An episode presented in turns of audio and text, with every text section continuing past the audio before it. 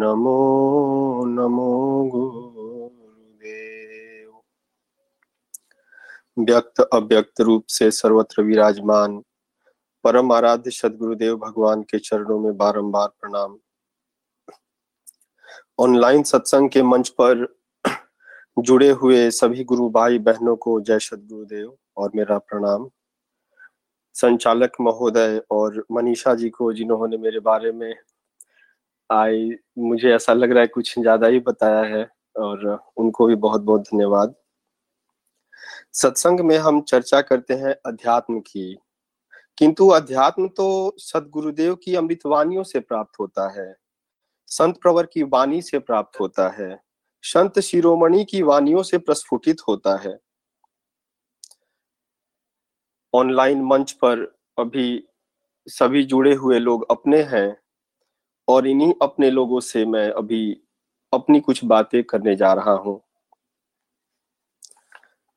करीब पाँच वर्ष का जब मैं था, तब स्वामी, वर्तमान स्वामी जी का पदार्पण हमारे शहर में हुआ था। और स्वामी जी के ही सानिध्य में विहंगम योग का, के प्रथम भूमि का उपदेश प्राप्त हुआ। स्वामी जी की कृपा से और माँ पिताजी का विशेष योगदान रहा कि बचपन से ही घर में एक बड़ा ही आध्यात्मिक माहौल मिला और सत्संग तथा वरिष्ठ गुरु भाई बहनों के सेवा का अवसर प्राप्त होते रहा। जब मैं ग्यारह बारह वर्ष का हुआ तो मेरे उपनयन संस्कार का, जिसे हम आम बोलचाल की भाषा में जनेऊ कहते हैं, उसका आयोजन हुआ। और यह एक परंपरा है कि प्रथम आमंत्रण पत्र स्वामी जी के चरणों में अर्पित की जाती है। तो जब यह आमंत्रण पत्र स्वामी जी के चरणों में आश्रम में जाकर अर्पित किया गया तो स्वामी जी का आदेश हुआ कि उपनयन संस्कार के कार्यक्रम में स्वामी जी का भी पदार्पण होगा। शायद कम उम्र का प्रभाव था उस समय स्वामी जी का एक साधारण शिष्य के घर उपनयन संस्कार के एक सामाजिक कार्यक्रम में स्वामी जी का आगमन होना बहुत बड़ी घटना नहीं लगी थी। किंतु जब अब सोचता हूँ तो लगता है कितनी असीम दया थी, कितनी असीम कृपा है सदगुरुदेव की कि शुरू से ही कैसे उनकी कृपा और उनका सानिध्य प्राप्त होते रहा है।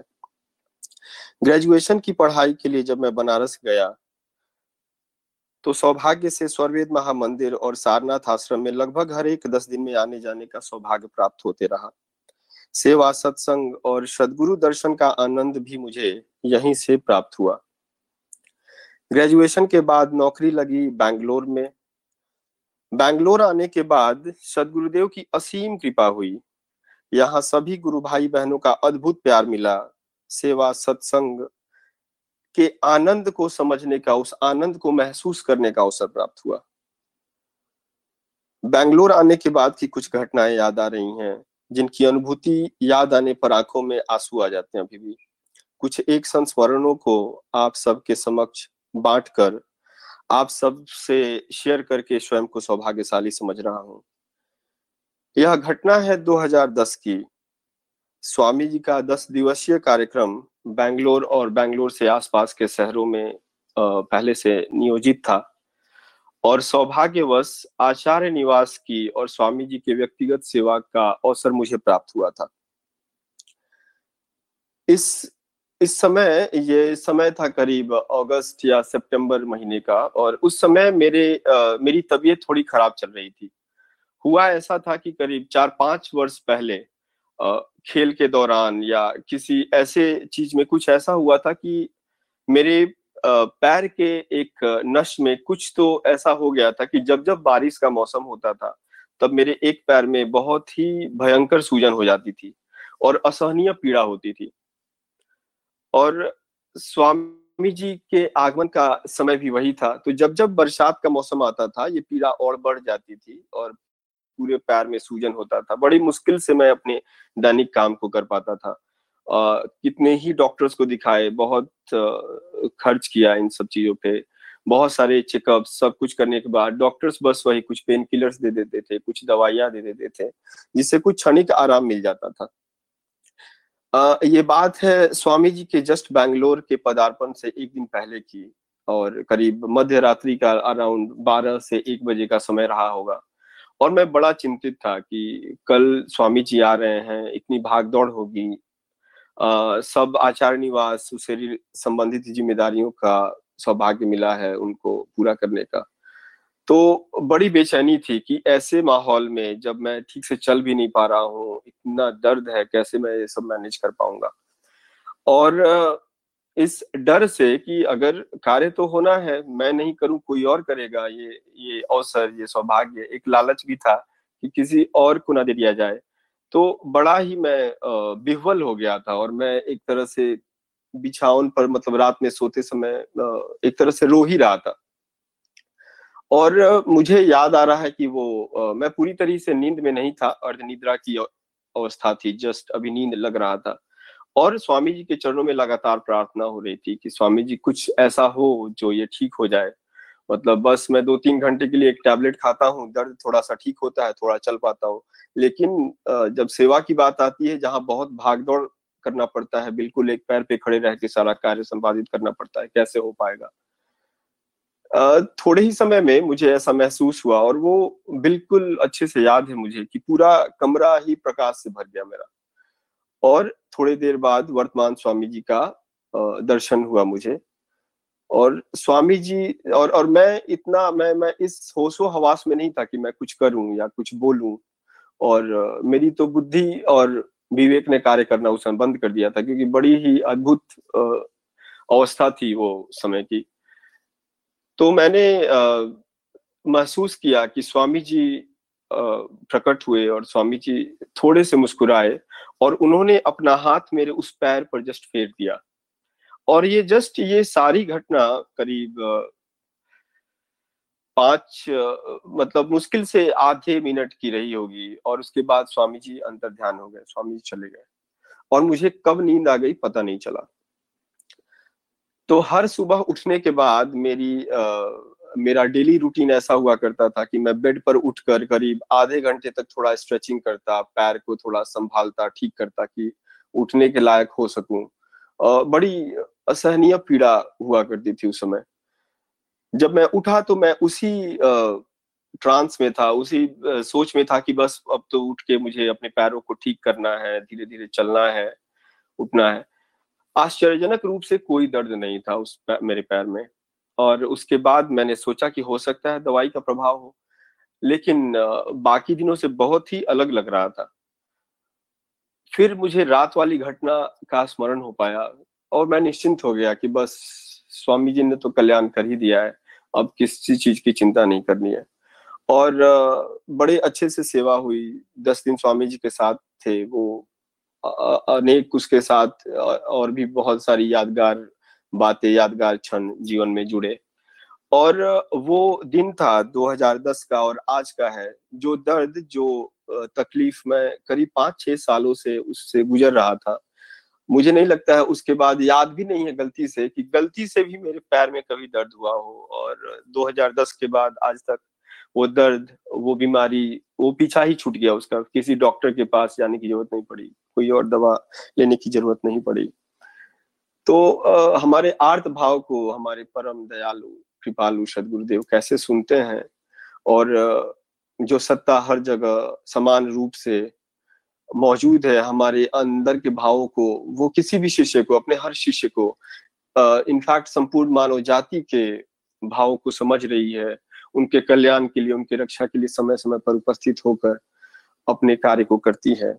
एक दूसरी घटना मुझे बैंगलोर की ही याद आ रही है। ये 2015 की है। आ, स्वामी जी का 2015 के प्रोग्राम में बैंगलोर में आगमन हुआ। और सौभाग्य से फिर से पुनः मुझे ये अवसर प्राप्त हुआ कि आचार्य निवास की सेवा में करूँ, स्वामी जी के व्यक्तिगत सेवा में रहूँ। तो जो स्वामी जी के लिए गेस्ट हाउस बुक किया गया था, उस गेस्ट हाउस में हम लोगों को जो कमरा मिला था या स्वामी जी संत श्री संत प्रवर के रहने के लिए जो व्यवस्था की गई थी, वो पाँचवें मंजिल पर थी। और उस गेस्ट हाउस का एक सबसे बुरी बात ये थी कि बड़ा स्लो था। तो एक बार आप लिफ्ट का बटन दबा दीजिए कम से कम पाँच दस मिनट तक इंतज़ार करते रहिए। तो वो धीरे धीरे धीरे आता था। लेकिन कार्य तो बहुत आवश्यक थे और एकदम तुरंत ही करने वाले सब होते थे।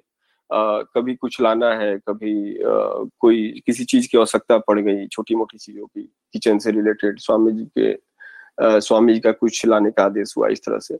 तो मैंने उस दिन बहुत भाग दौड़ की थी। कई बार कम से कम पच्चीसों बार मैं उन पाँच मंजिल की सीढ़ियों को चढ़ा उतरा था। कई बार तो बिना चप्पल जूते के ही जाना आना पड़ा था और बहुत भाग दौड़ हुई थी उस दिन। और सब सब आचार निवास को अरेंज करना और सब सारे कार्य को करना। शाम होते होते तक ये स्थिति हो गई थी कि मुझे लग रहा था कि अब मैं बेहोश हो जाऊँगा और बहुत थकान हो गई थी।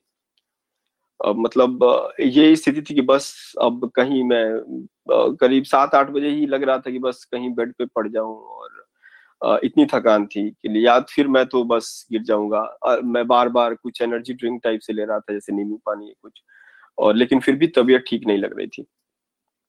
अभी इसी इसी से मैं जूझ ही रहा था इस मतलब अपनी अवस्था से।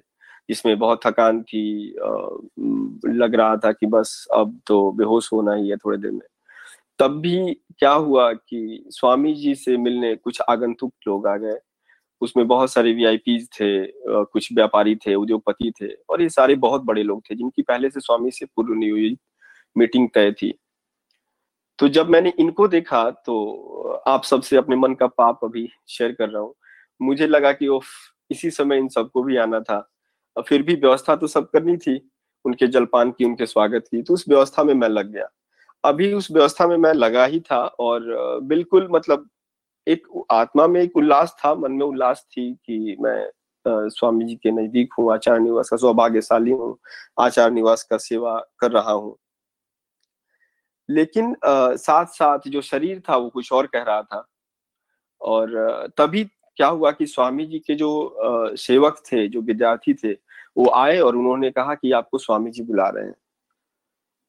जब मैं डरते डरते गया मैं कि कहीं ऐसा तो नहीं ना कि स्वामी जी तो मन की बात जानते हो तो हर पल सब कुछ जान रहे हैं। ऐसा तो नहीं कि ये मन के पाप को स्वामी ने समझ लिया और बस अब डांट पड़ेगी। जैसे ही मैं कमरे में गया, स्वामी जी ने कहा अच्छा विवेक, आइए, बैठिए। और इतने कैजुअली इतने आराम से स्वामी जी ने बुलाया और अपने सामने बिठा लिया।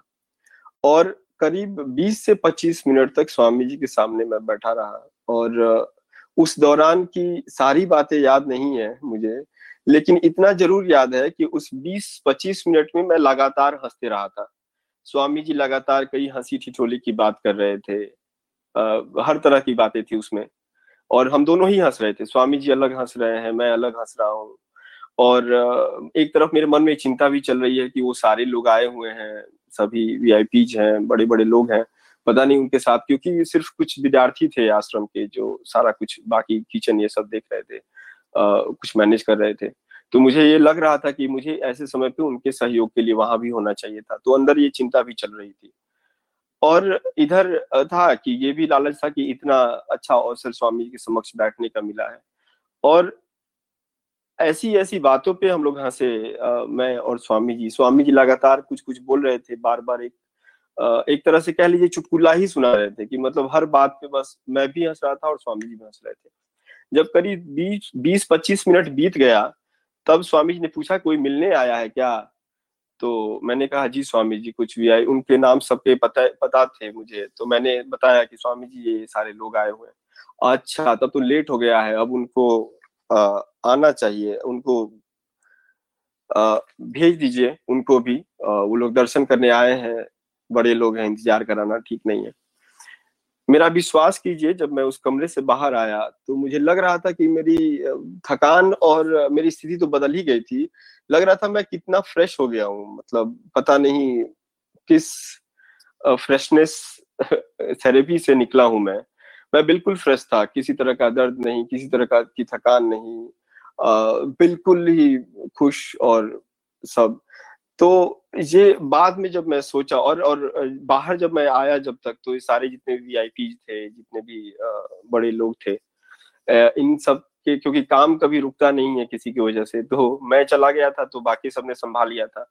विद्यार्थियों ने बड़े अच्छे से सबकी सेवा की थी और सबका जलपान ये सब हो चुका था और वो लोग स्वामी से मिलने के लिए रेडी थे।